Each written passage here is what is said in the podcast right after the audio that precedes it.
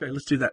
And now, coming right. to you live from the Gershwin Room, high above the Coode Street Motel 6, it's Jonathan Strahan and Gary K. Wolfe at very, very long last after yet another break on the Coode Street Podcast.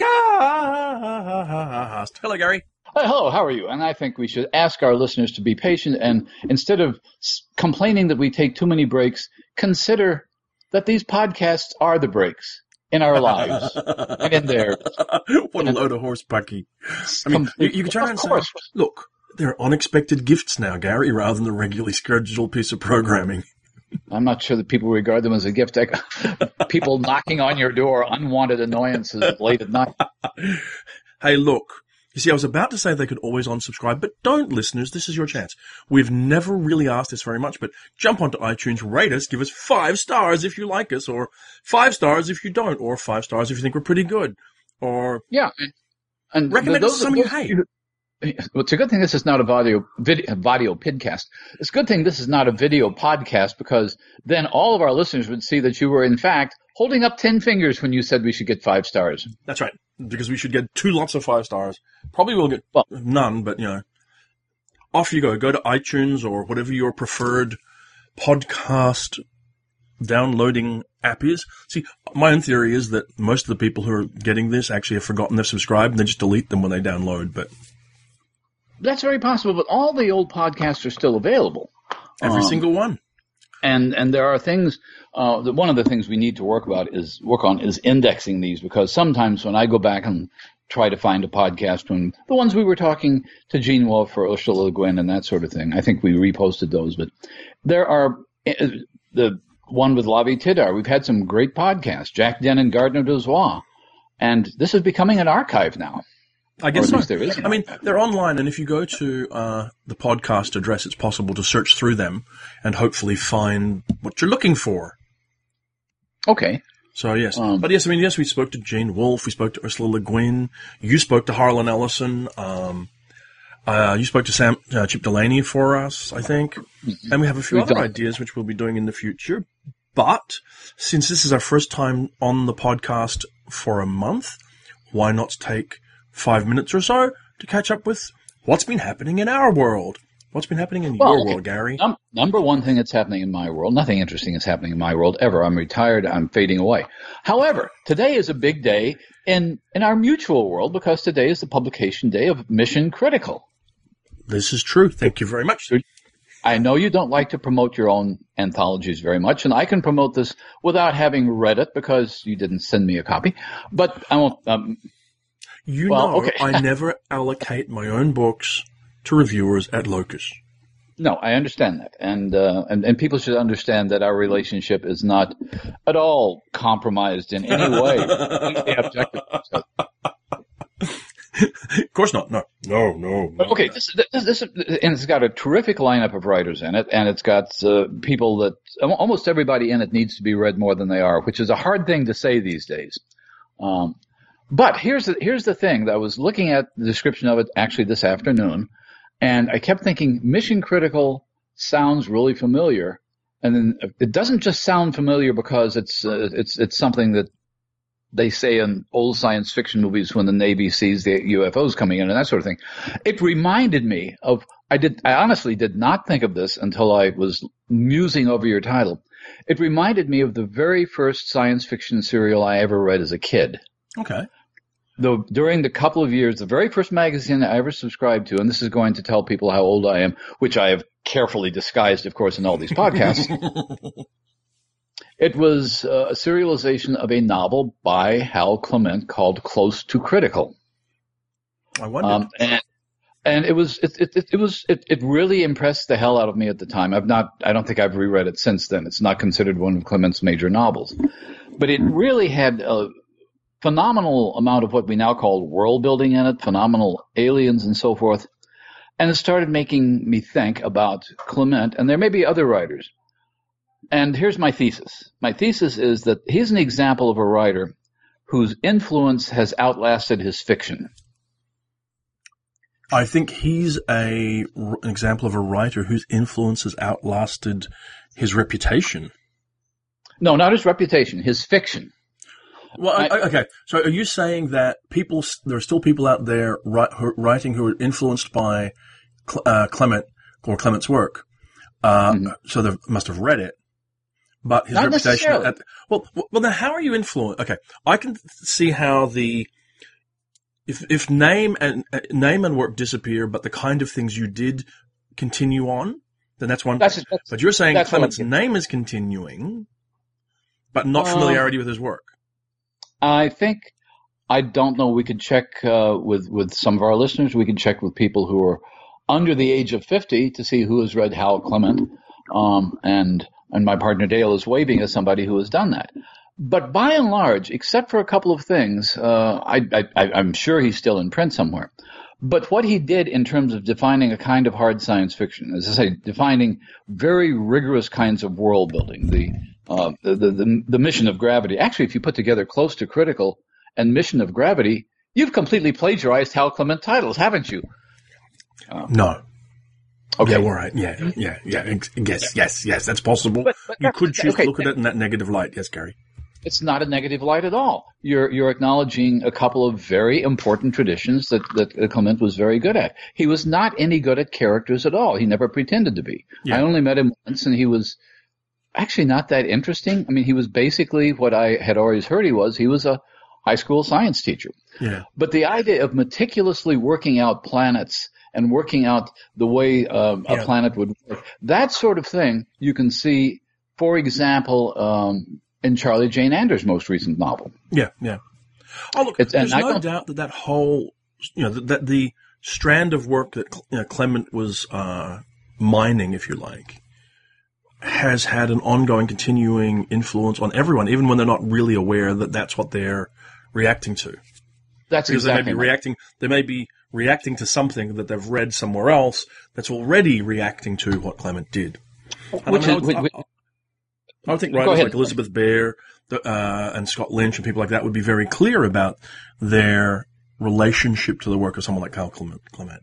Well, uh, and that, that's an interesting question uh, to explore because uh, between the two of us who know a number of writers and a number of the younger writers uh, very uh, openly say they haven't read uh, classic science fiction or not even classic science fiction, older science fiction. And then there are people, and Elizabeth Bear and Scott Lynch seem to know a lot about the history of the field, and they've read it quite quite a bit.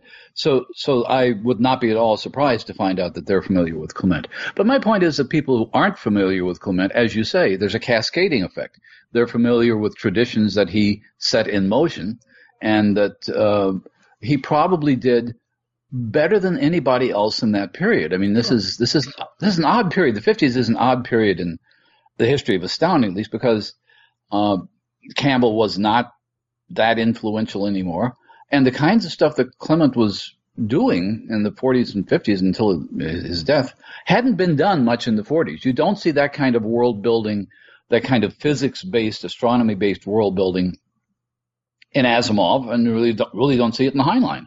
No. Uh, uh, and, and, and yet it's become a continuing tradition and, and a very healthy one. And like many pioneer writers, later writers have improved on the fictional qualities of, of that kind of storytelling.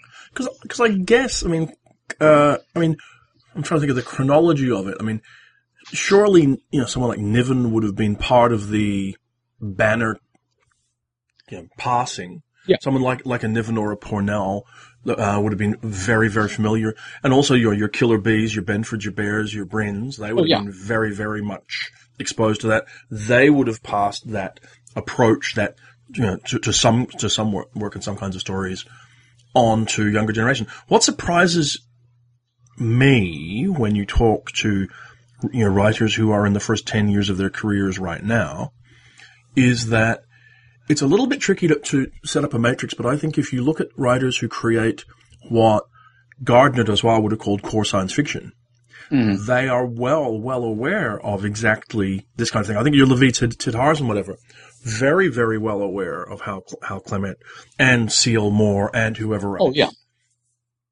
uh, it's when you move into your Tamsin Muirs and your, see, I, I would bet you that Yoon Ha Lee would be familiar with Hal Clement. It's very possible, and I have no idea who is and who isn't. It'd be uh, he, he's simply one example of somebody who Um, I think you're right. The middle generation, the the the, the, Bears and the Benfords and the Brins, they read Hal Clement as a kid, uh, yeah. as I did. Uh, Joe Haldeman.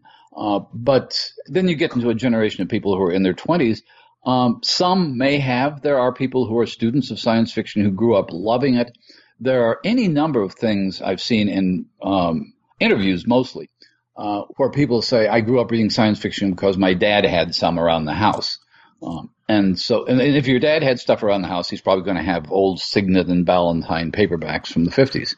Um, so One there's thing some that of that. is true, though, uh, for a variety of reasons, is that you're not going to stumble across Hal Clement in 2019. You have No. to be looking for Hal Clement if you're going to encounter his work. You know, it's possible that probably the, the, the sole real exception I can think of in my experience is I think at least Mission to Gravity is in the SF Masterwork series in print. I think it is. Right. And those books are actually in stores and you could stumble across them at least in the, the British Commonwealth territories. I think in, in, But in, you're the, right. in the US you're but not going to stumble across them in Barnes and Noble. No, you're not going to find them, and, and I don't know whether they're available in ebook form. They probably are oh, They to some are, extent. But the point is, you're right. You're not going to stumble across them. You can't if, if you're going to look for for writers of that rank, uh, which I think of this probably the second rank of historical writers. You know, not the Asimovs and Clarkes and Heinleins and Bradburys, but the people who are solid, uh, in some cases better writers. In fact, Clifford Simak is another one. I think um, I'm, I'm I'm just thinking of writers who I think have influenced people who don't know they've been influenced by him. Um, Simak just comes to mind because this whole notion of pastoral science fiction, uh, small town kinds of things that uh, shows up in. I think I think I think Simak, Simak shows up in Spielberg movies. This sort of valorization of the small town Midwest sort of uh, thing that he did. Uh, he's another example. A third example that comes to mind is Jack Vance. I'm convinced that there are generations of writers um, who have picked up Jack Vance, Jack Vance by way of Gene Wolfe, for example. Fair, I think it's a fair, a fair observation. I would also suggest that possibly, and this would be an interesting piece of research for someone else to do because I'm either busy or lazy, and that is possibly Ted Sturgeon has had what the broadest impact or one of the broadest kinds of impact on the kind of fiction that is valued today in science fiction and fantasy. Uh, you used the word impact instead of influence, which is interesting. Um, I'm not sure it's the same thing. I think the idea of writing very literate human stories with science fictional elements in them, the idea of exploring gender, which almost nobody but Sturgeon was doing back then, uh, has clearly influenced lots of later writers in, in all kinds of ways. And I think you're right. The kinds of literary, well-crafted short stories that are valued today, there are some classic Sturgeon stories that you could put into. It'd be, it might be a stretch to say you could put them into an issue of conjunctions, but you could certainly put them into a, uh, a, a Strange Horizons, for example. Or Um, uncanny. I mean, you know, I mean, he, you know, a, a slightly modernized looking Ted Sturgeon story would fit into uncanny Yeah, without any problem at all. You know, it's very much their sort of territory. Uh, and I would expect to still, that he would, it would still be read well today. There might be a few variations, but basically, yeah. The, the difference is, and this is something we were talking about privately, um, his reputation right now seems to be fading, which is unfortunate because he's one of those writers that strikes me has a greater connection to modern writers and readers than people would expect. I think as fiction, you're you're making a very good point uh, because with with with people like Vance and Simak and and and and, um, and Clement, I was talking about a certain kind, a certain theme of science fiction. The the idea of the far future of science fantasy romance in Vance, the idea of the pastoral midwestern exceptionalism in Simak, and the hard SF of, of Clement. Sturgeon, as a purely literary influence, is probably more important than any of those writers. Uh, and we've seen from recent public, uh, you know, well, more or less public Facebook posts from Samuel R. Delany how much he felt he owed to Sturgeon as a writer. Um, and the the question is, uh, are are people reading Sturgeon at all, or are they simply reading about Sturgeon? I think that, well, first of all, I don't think they're reading about Sturgeon unless they're reading deeply into the field. Well, that probably Uh, is true. I know that Vintage had in print a selected stories of sturgeons, and that's probably the only thing that anyone would ever encounter. There may be something in um, the masterworks, though. I mean, to be fair, Sturgeon was never a novelist, No. so I'm and and, and more than human, which since we're not plugging ourselves, people can pick up in the Library of America, is really uh, a novella with a couple of sections added. It's not as many people think three novellas. It was a novella which he wrote two additional sections to. Yeah, Um, and- and look, allowing that I'd probably disagree with the table of contents for the selected stories because there's probably something I think should be in there. Yeah. Uh, nonetheless, it's probably, you know, like, if you're out there listening and you're going, well, okay, I will try Theodore Sturgeon because you're saying that he's someone that I should try, right? Then you absolutely, you know, should grab the selected stories. It's missing, and I'm just looking at the table of contents now, several of my personal all-time favorite Theodore Sturgeon stories. So, you know, but it's still a, a good introduction, and that, that's what's needed. Um, because, you, you know, his work is just fading. And I, I- and it's, it's not something that, the, this fading process, which is actually natural, we, we complain about it. We sit there and go, oh, it's terrible that, you know, when I was X years old, this was what readily available and now it's not. So you get that Right. thing where, you know, there, you know, when I was 25 years old, well, when, when I was 25 years old, you know, it was 1989. And so, of course, used books from 1970 were readily available. And Right. went, went through used bookstores in the United States. Used bookstores, books from the 1950s were readily available. Well, you know, now it's 2019. And, you know, 30 more years of processing have happened. I mean, it's unfortunate that the major book chains have changed the way they have in many ways. So depth of stock on shelves isn't what it would be. But there's still that 30 years of book, of, of books, you know, sort of, I dare say most Vernor Vinge isn't on bookstore, bookshelves. uh, I, I, I suspect that's true. Every once in a while, I'll go down Speaking and of look at my local Barnes. connect to Hal Clement.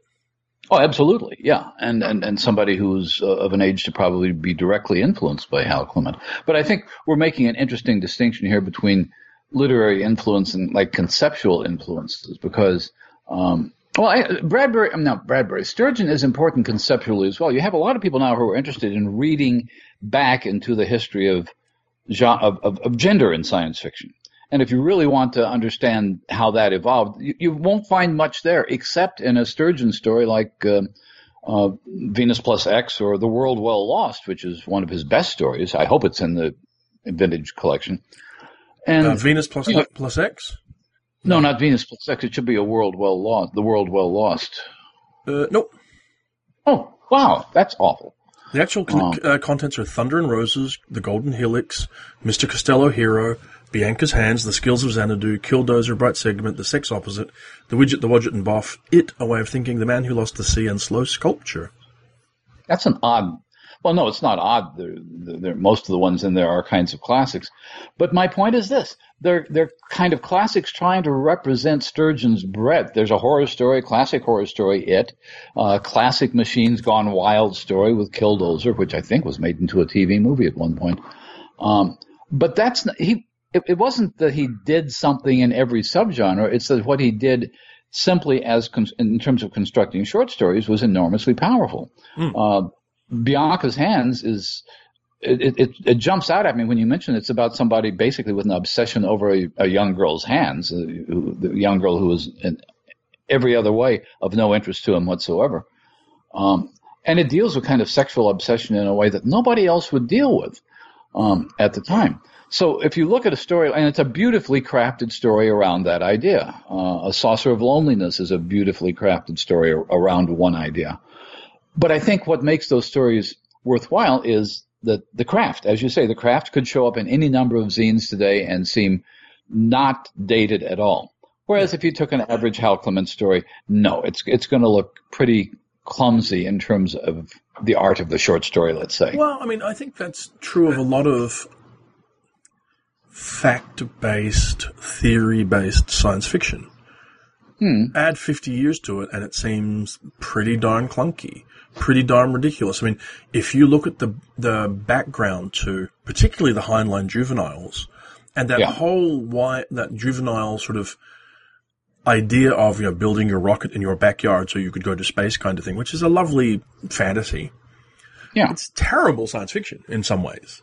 You know, it's utterly nonsensical. And these, Mm-hmm. you know, th- these kind of, uh, ex- almost exclusionary kind of science fantasies about wealthy people starting their private space programs. Of course, you know, I say that at a time when wealthy people are starting, have their own private space programs, so I shouldn't be too smug about it. Because after all, that's exactly what Bezos is doing and what, uh, uh, Musk is doing. Bezos and Musk are not 12 year old kids in the backyard of No, some no. Missouri But I was going to say the, the the other thing that comes from that period that I remember. And I'm sure there's lots that I'm not remembering. Yeah. There's there's the YA uh, trope of kids building their rocket ship in the backyard, but then there's also the super wealthy industrialist, the Tony Stark type figure. right, who- exactly. who- and that also is has a strong history in science fiction, and that's what Bezos and Musk are very much in the tradition of. And you can see ancestors of those people in Heinlein. They're not in the man who sold the moon and uh, Waldo. Uh, in other words, he, he he knew that there was going to be a large private enterprise sort of move into in the future. But you're right. I think that sort of thing gets dated in a way that I hate to use the term literary science fiction doesn't get dated. One one one one statement that Bradbury made, because Bradbury was another writer who was clearly on the literary side. I mean, as as a science fiction inventor of Mars, people have decided to use Bradbury's Mars in the same way we decided to use Burroughs's Mars. But his science fiction ideas were derivative and not very interesting. They were standard ideas handled with a great deal of literary flair. And what he said at one point was that science fiction isn't there to teach you about science, it's there to teach you about wonder.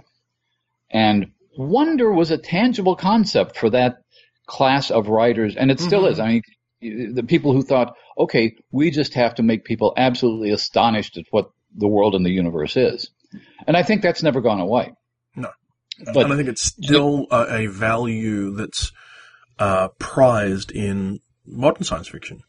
hmm And it's it's harder and harder to, I think, develop that sense of wonder because so much of what was wondrous even 20 years ago is kind of okay, yeah, all right, fine.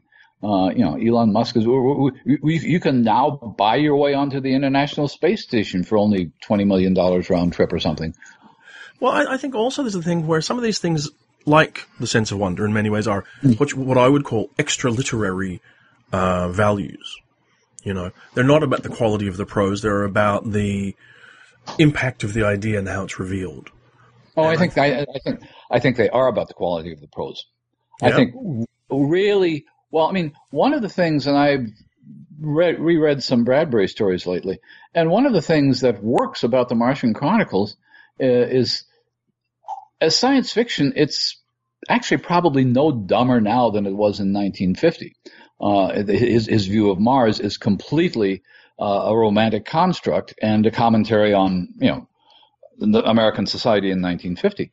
So the the wonder there comes from the prose, from the descriptions, from the fact that he's created a wonderful fantasy land, um, which nobody believes. I don't think nobody believed, even when these stories were appearing in the 40s, that this is anything like Mars. Oh no, I think they're always a fantasy of Mars. Exactly, but the fantasy of Mars, the complete. I mean, even even Edgar Rice Burroughs um, created that sense of absolute wonder with prose that wasn't very good and with ideas that were totally unconvincing. So I'm arguing that I know sense of wonder has become a cliche, but it's so little explored as an idea because I don't think it derives from bizarre scientific concepts um, entirely, and I don't think it derives from prose entirely. I think it's a third factor. So when was the last time you encountered it in science fiction? You read as widely as anybody in the field. Well, I'm not okay. Uh, I'll back up a minute. It's not the only thing I'm looking for in science fiction. Uh, every once in a while, a writer will come along. I, I, I'd hate hate to try to focus on one or two works. Uh, the first few times I read Greg Egan stories, it was a Yeah. different way of looking at the universe. I thought, okay, there were simple things that um, I guess any computer programmer knows about that you can simply alter your perception of time if you're digital. You can just you know expand the centuries and and I thought that that's kind of mind blowing. Uh, It's mind blowing. It's a hard SF concept. There's no reason it shouldn't work.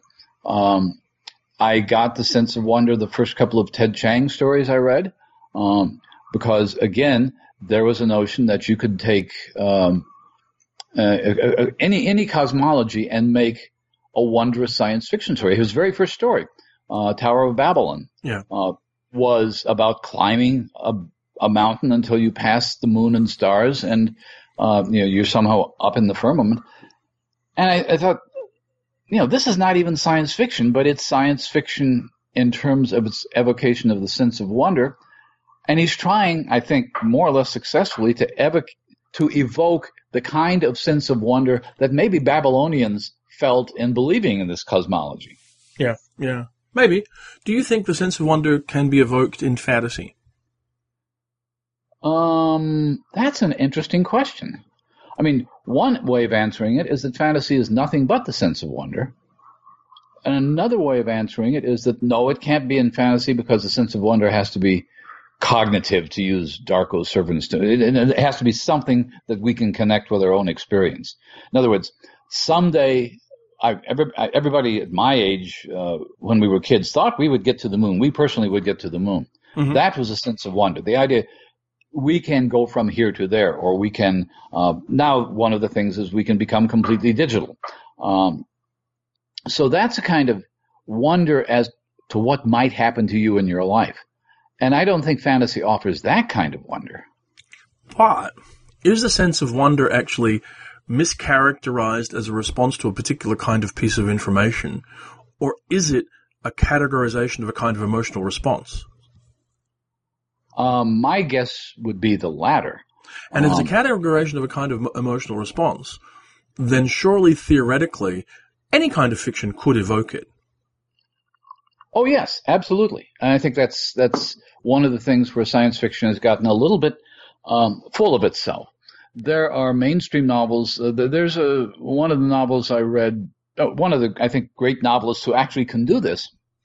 He's not a science fiction writer.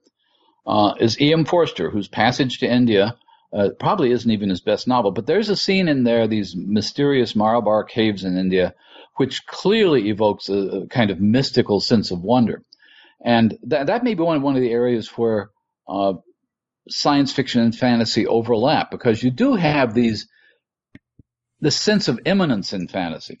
This is, this is this is an idea. We probably should have thought about this and before we started talking because we're now thinking aloud, which is always dangerous. Well, it is. I mean, because I kind of wonder if the, the, the sense of wonder ends up being some kind of some kind of variation on agape.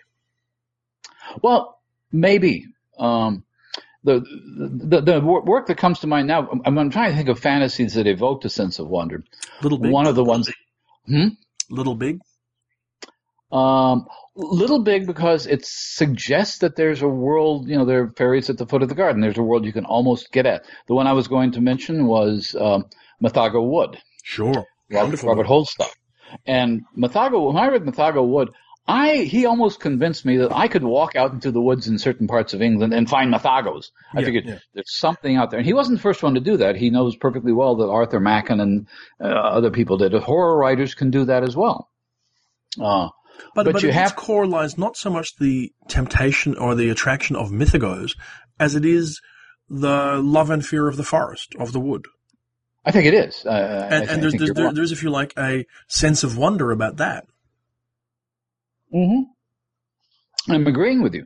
I think um, of all the uh, Neil Gaiman novels that are popular, the one that most successfully evokes a sense of wonder for me is The Ocean at the End of the Lane, which is a very personal novel about very personal emotions and feelings and that sense of, of imminence of possibility.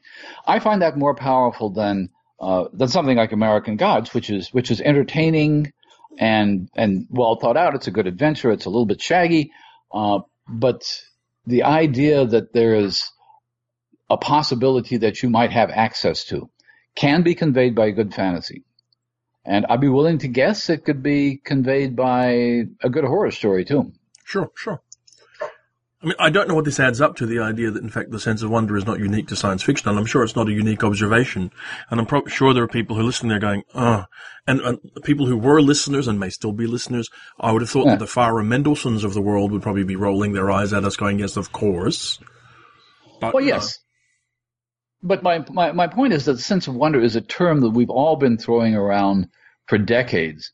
And without really exploring how it's done, I think, or how it works as a, as a kind of technique, it's, it's something that writers can do, and some writers can do it better than others. Um, if we live in a world, sorry to, to, mm-hmm. to sort of shoot, shoot this across your bow, if we live in a world where the dominant science fiction writer's philosophy, if that's the right way of putting it, mm-hmm. would be Phil Dick's paranoia, mm-hmm. where in the current flush of fiction, maybe one of the, the dominant uh, mindsets would be that that Sturgeon was a part of, right? Mm-hmm. Where does this sense of wonder now fit? Is, is, is, there space for a sense of wonder when we, it, it feels like the world is dying? Well, uh, the idea that the world is imminently dying is a version of the sense of wonder. As I say, the sense of wonder, the sense of wonder, when, when people talk about it in terms of literary history, they go back to the sublime, they go back to Ruskin's idea of the the, the, terror and beauty of the sublime, which was a way of perceiving nature uh, that goes back way back before the Victorians. But uh, but the idea that beauty and terror are all one part of one thing, there's an argument that people, writers have always tried to do this. I think what we're talking about is how people do it within a set of genre conventions. You're right. Evoking the sense of wonder is something, uh, a, a, good poet can do it without a narrative at all. Um, but I'm, I'm, I'm, making a distinction between what we might call, well, the secondary world fantasies. Um, does Tolkien really evoke a sense of wonder? Uh, in one looking at wonder from one angle, no, he doesn't, because we can't get to that world from here. That's a completely imaginary world. He evokes a sense of, of myth, uh, and it's very powerful. Uh, and I, on the other hand, uh, something which has some kind of logical connection to our own world, even if it's a supernatural connection, can be very wondrous. Actually, I, I, was reading a novel today by a writer who you've heard me complain about many times is way underrated. Lisa Goldstein has a new novel coming out, uh, which is interestingly enough about a family whose great aunt has written a f- classic fantasy novel and mm-hmm. gone into seclusion for the rest of her life. And it, there, there are two or three stories that deal with people who've written classic novels and and this actually evokes a very clear sense of wonder for me because it's so grounded. In other words, it's fantasy grounded in possibility, remote possibility. Mm-hmm. But it's like all you have to do is give Goldstein one thing, and she runs with it, and she conveys a very effective uh, and frightening. It turns into kind of a horror story from time to time. Um, I think that um, there are. Let me let me see if I can make an example out of Stephen King, who I've not read all of Stephen King, uh, but Steve. Okay, I will give you an example of the, Stephen King's The Mist. For me, evokes a sense of wonder because for no other reason because I've been in the supermarket when it's foggy outside, um, and you think, okay, what's out there in the fog? Stephen King's uh, is, The Dark is that Tower. equating the sense of wonder with just a attraction to the unknown? No, with a, with a grounding in the known, not an attraction to the unknown, because uh, a, a grounding that there's a, a, a kind of um, barrier, a, a, transition between the known and the unknown, and that transition for me has to be there. I don't find Stephen King's The Dark Tower to convey that sense of wonder. Uh, it seems to me it takes place completely in a kind of cosmic lens, and it's very impressive. Yeah. Uh, don't get me wrong. I'm not saying it's it's an inferior work for that, but it's it's not something that uh, suggests an interface between our known world and the unknown world. Mm. What they used to call eminence, what I think G.K. Chesterton called immanence, I M M A N. So people don't think I'm talking about gray eminences and that sort of thing. Sure. I'm not sure where it goes, uh, but I think that uh, in terms of science fiction, it's more and more difficult to convey the kind of wonder that you could at the beginning of the uh, of the genre. I mean, the idea of going to the moon. If you read a good translation of Jules Verne's From the Earth to the Moon, it's wondrous. It's just you you you have you you, you believe in 19th century science. You read Jules Verne today as though you're reading a Ted Chiang story based in 19th century uh, science, and the idea of going to the moon is just wondrous in that novel. Do you think that the difference between the two things you're talking about, what you you you see in say pre 1950s or fit 1950 science fiction and the, the present day, is that we are we are no longer enamored with and no longer have faith in frontiers. I do. I, I, I, suspect that that is one of the things that science fiction has been grappling with for most of its 20th and 21st century histories. Um, you know, the classic view of science fiction was that it was well the final frontier. Um, I'm not sure anybody really believes that anymore.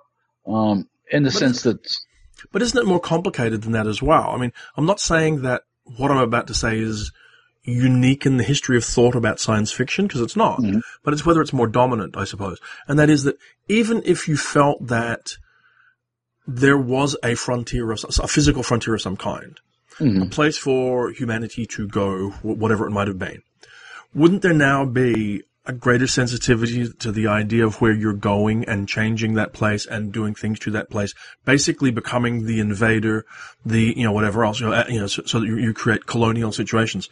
Isn't that something we are now much more sensitive about? I agree. And I think this is something which is, it's, it's, it's not entirely new. I mean, the word for world is forest is more than 50 years old oh, now. Yeah. and, and, and so we're certainly sensitive to that. And I think we're also sensitive to the idea that moving toward new frontiers doesn't necessarily only mean that we will become colonialists or invaders, but that we will take our own problems with us. Um, one of the novels, another novel we can uh, we can plug because I think it's just coming out in paperback now, um, is uh, Rivers Solomon's *An Unkindness of Ghosts*, which is a Generation Starship story. Yep. But it's a Generation Starship story in which white supremacy and slavery and, and class distinctions and oppression are simply part of the generation ship. In other words, it's a it's a literalization of the idea we're just going to take our problems with us, and potentially a suggestion that we're going to make them even worse. Um, and I, I, think what we're getting now is uh, w- with that novel, um, with um, Stan Robinson's Aurora, we're getting this kind of critique of those old dreams of um, of frontiers. That, yeah, but know, I think it also comes hand in hand with this whole idea that we are more inclusive about different viewpoints within fiction generally, that more, we're more aware of LGBTQI plus people, that we're more mm-hmm. aware of other cultures, that we're more interested in fiction and translation, and with the viewpoints that come from that. That all comes together into an area where this, the idea of uh, conquerable frontiers. Right. No longer is a, an attractive or a palatable or a comfortable one.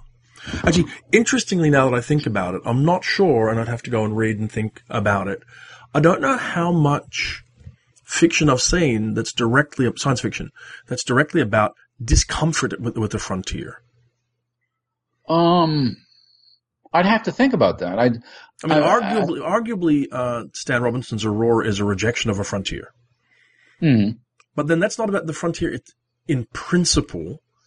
It's that this particular one is not viable, is his argument. Oh, this might, in his case, his mechanism, his argument there is that uh, frontiers are a dangerous idea. Uh, if you're dealing, if you if, if, you're if you're dealing with severe climate change and an actual imminent global catastrophe, imminent in at least a historical sense, then the idea of a frontier as an escape is a dangerous idea.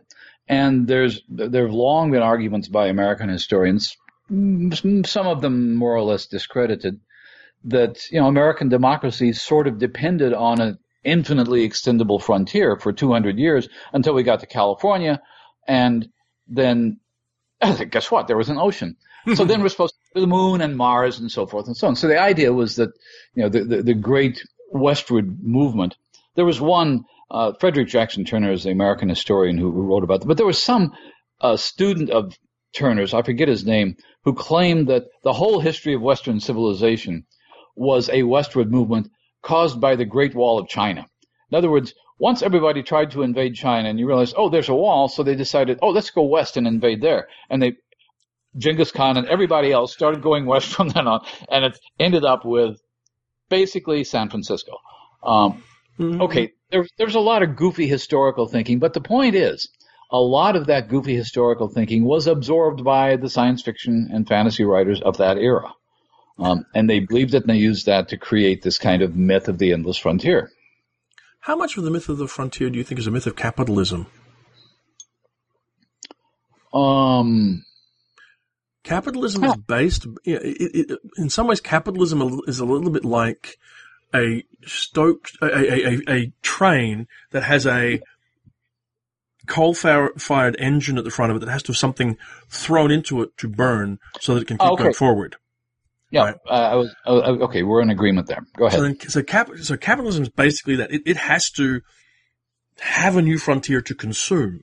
It needs the next thing to keep consuming so that the whole thing can work. Otherwise, because once you stop consuming, then the whole thing kind of just falls over in a horrible heap, right? If you're not well, at the front of the mall, like some ram scoop, isn't, right. you know, sort of, isn't that what the whole frontier fiction and ultimately that style of frontier fiction for science fiction is?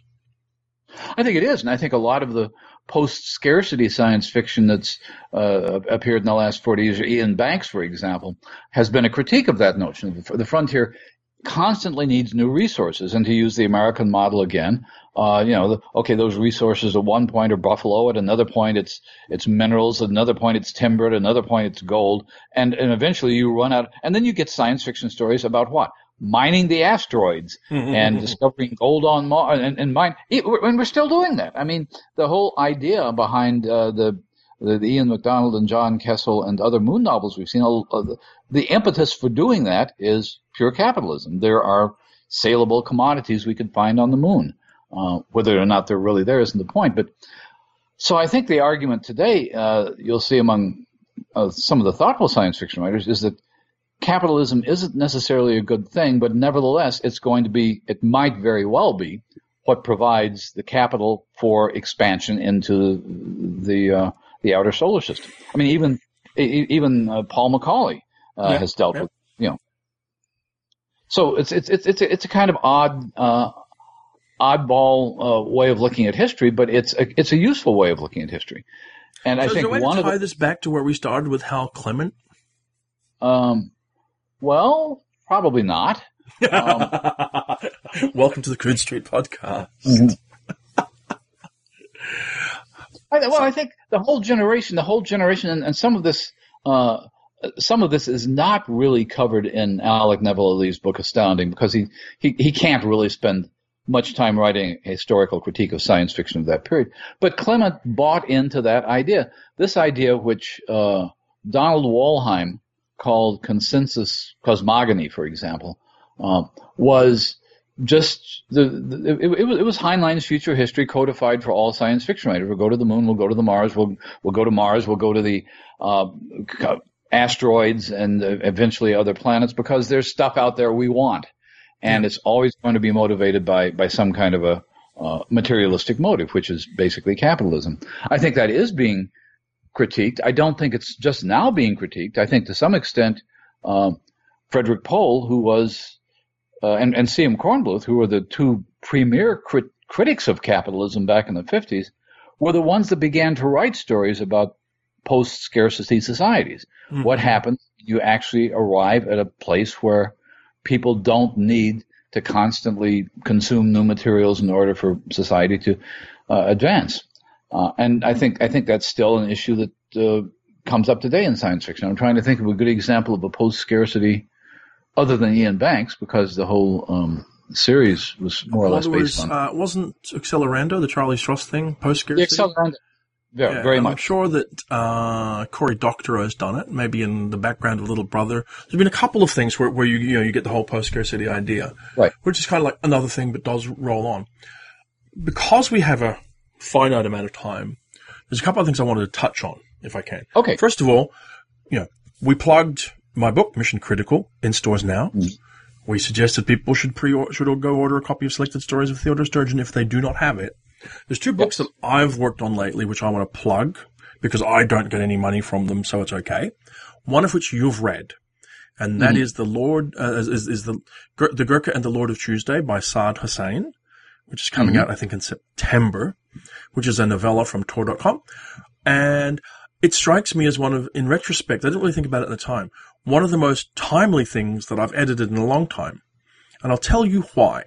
Okay, You- tell I me think you more. already, I think you already know. I mean, just to let everybody know, it's kind of like it's a buddy story that starts off like a fantasy about this jinn that wakes up, wakes up on a mountaintop after a long period of time, comes down the mountaintop, encounters this cranky old Gurkha, and they go off to Kathmandu, Mhm. which has completely changed because it's a 21st century, uh, mid-future kind of Kathmandu, and it's been overtaken by this AI that measures all of the worth of everybody and uh, through this system called karma, which is almost exactly like what's being built in China right now, the social credit scheme that's going to kick off, uh, I think next year that they've been piloting. So it's actually really timely. It's enormous. The, the story itself is hugely fun, I think. The story is Very hilarious. I mean, entertaining. story, and and it's it's uh, it's it's a cranky buddy comedy. I mean, I, I, I- thought at one point, okay, this is Butch Cassidy and the Sundance Kid in a myth which turns into a a post scarcity Hannu Rajaniemi over. Uh, it's, it's not just that karma uh, that this AI, which is it's it's not an AI actually, it's an algorithm. He makes mm, this mm-hmm. point, which is kind of interesting. It, ha- it makes no judgments. It simply tots up people's points. Yeah. And and therefore, there's no real reason for people to work. There's no motivation. It's it's it's an ideal society, except that it isn't. It's it's it's a it's a critique of its own kind of utopia. I mean, these characters basically are bringing chaos into this overregulated system, and as we find out, the the system gets more and more ominous as the novella goes. And there's a lot of stuff packed into that story. But I think uh, I'm glad you mentioned that because that would be one of the most current examples of, an, of, a, of a model of a post-scarcity science fiction society, even though it is pure fantasy at the beginning. It's one of those complete genre-bending things. Though also, I Um, mean, don't, don't forget, and this is not to ruin it for people who haven't read it yet, but Uh. post scarcity in the bubbles where the post scarcity applies. Yes, right. You know, because it's actually, you know, outside the bubble of these cities wh- where things are stable and fine, things are not stable and fine.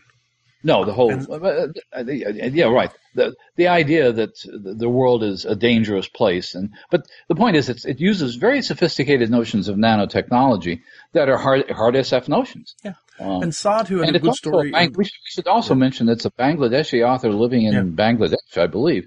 Uh, and since I just recently read a, a, a, cl- a bunch of South Asian science fiction stories from the Gollancz Book of South Asian Science Fiction, there's a completely different view of the world coming from that part of the world. And I, I'm, I'm glad that this was on Tor.com. I'm glad we're beginning to see some more South Asian authors appear because they're not like Korean authors, they're not like Japanese authors, they're not like Chinese authors.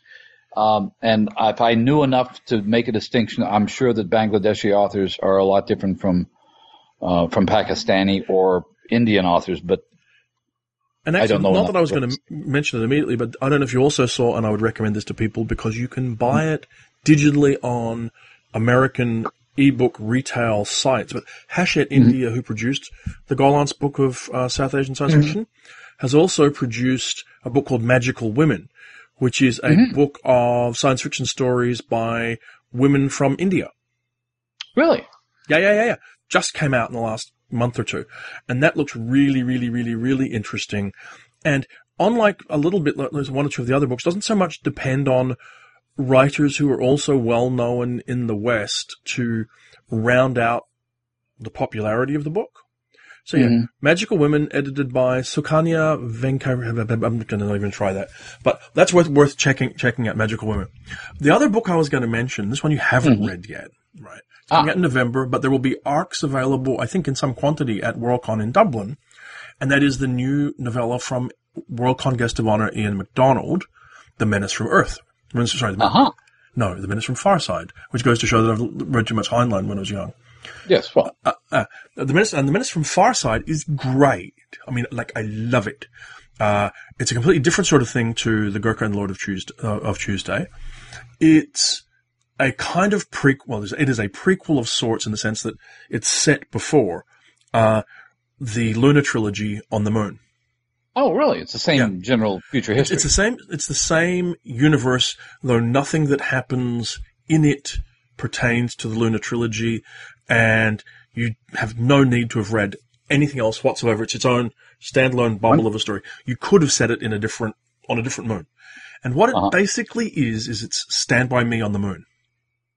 Really? Four, it's four teenagers going on a deadly hazardous journey across the surface of the moon in order to find Neil Armstrong's footprint.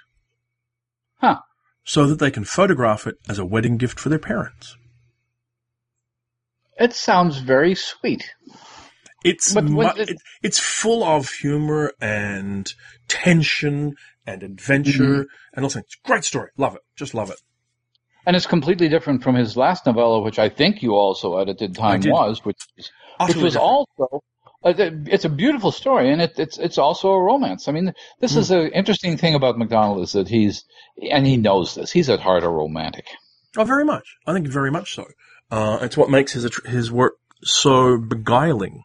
So, so yes, so I would recommend both of these novellas, which I'm biased. I edited and acquired, so take that with your pinch of salt. But I love them. There's some other great work coming out from Tor.com and other places, and I'm not really uh, su- suggesting this is better, but it's what it is. and It's well worth it. I've I'm looking forward. Let me do we do we have like three minutes left to make a rec- here's a bizarre We- We've got about ten minutes left, and I've got another subject. So let's give me yours.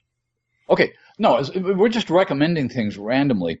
Um, well, no, you're not recommending things randomly because you've edited them and you know what they are. And the Ian McDonald thing sounds wonderful. But you mentioned the far side of the moon, and that triggered something where I don't know, maybe more serious science fiction fans than I have seen this years ago. I had never seen Fritz Lang's movie, The Woman in the Moon, which was the epic movie he made after uh, Metropolis. It's nothing like Metropolis. It was uh, based on a novel by his wife, Thea von Harbou. Um, and it's three hours long, which I don't necessarily recommend the first hour and a half because it's a melodrama set in Berlin in 1929. It's a 1929 film. And then you get to the part where they're actually going to the moon. And uh, the special effects are even a little bit impressive today, but what was more impressive is that you have this gigantic uh, moon rocket being built in an enormous building that looks exactly like the vehicle assembly building at Cape Canaveral. And then, and then the thing is rolled out on dual tracks to the launch pad, which look a lot like the railroad tracks that they used in, in, in, in Cape Canaveral. It's launched out of a pool of water, which wasn't quite what the actual launch was. I mean, they, they used a lot of water coolant to keep the heat. And then it turns out once they once they take off, um, it's a three stage rocket. Uh, they, they drop off the first stage, they drop off the second stage. They uh, they're suffering multiple G's during takeoff. Mhm. Um, they have they don't have Velcro to get around, but they have leather straps sort of nailed onto the floor so they can slip their hand their feet into them and walk around in zero gravity. The amount of solid science fiction thought in that movie in many ways is more advanced than what we saw in Destination Moon in 1950. So if anybody's interested in just really ahead of its time science fiction, I'm suggesting the last nine, well, the last hour of, uh, the Woman in the Moon because it's it's it's it's really long and it showed up here in the states on Turner Classic Movies a couple of weeks ago and it occurred to me I'd never seen it and I was surprised at a hard science fiction movie from 1929 that really holds up as science fiction. Um, I later found out that Hermann Oberth and Willy Ley were both advisors on the film. Oh, well, there you go. I actually have two things left, left to go with. One ties into the work that I should be doing now instead of recording the podcast. Do you have a favorite dragon, or dragon book, or dragon story? Actually, the first one that comes to mind when you mention that is Kenneth Grahame's The Reluctant Dragon. Really? which I read when I was a kid, and I reread years later when um, my son and uh, stepson did it uh, in a drama in college, and I went back to it. Outside of that, of course, everybody everybody likes Smaug. I really like uh, well, Michael Swanwick's dragons aren't are really machines as much as dragons, but in his most recent novel, uh, the Iron Dragon's mother, it's kind of a petulant dragon. It's kind of interesting. It's uh, so I, I, I, I like dragons that have an attitude. See, I look back at the say. I mean, I'm trying. I was trying to remember this morning the first dragon I encountered in fiction or whatever, and they're so pervasive as a theme or a meme or an image.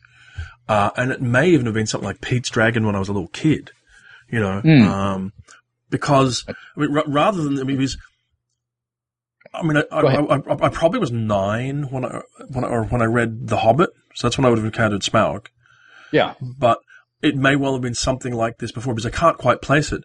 Um, and yet it's one of, it's one of those creatures, themes, whatever, that never seems to age or tarnish. There's, there's always more to do. It's like, you know, it's, it, you never reach the end of it. There's always somebody else coming along to reinvent. You've got the kind of, you've got, I mean, you, you can do Pern and you can do Temeraire and you can do Westeros yeah. and then there's always something else. Well, it's it, it, it, it's a universal. You, you can reinvent it for every genre. You're right. I mean, Anne McCaffrey can decide, okay, they're biological and science fiction, and then Swanwick can decide, okay, they're mechanical, and it's another version of science fiction. Um, and uh, you're right. Uh, Naomi Novik can decide, okay, let's just pretend that they were there during the Napoleon, Napoleonic Wars. They're kind of universally useful um, weapons who can also be your friend.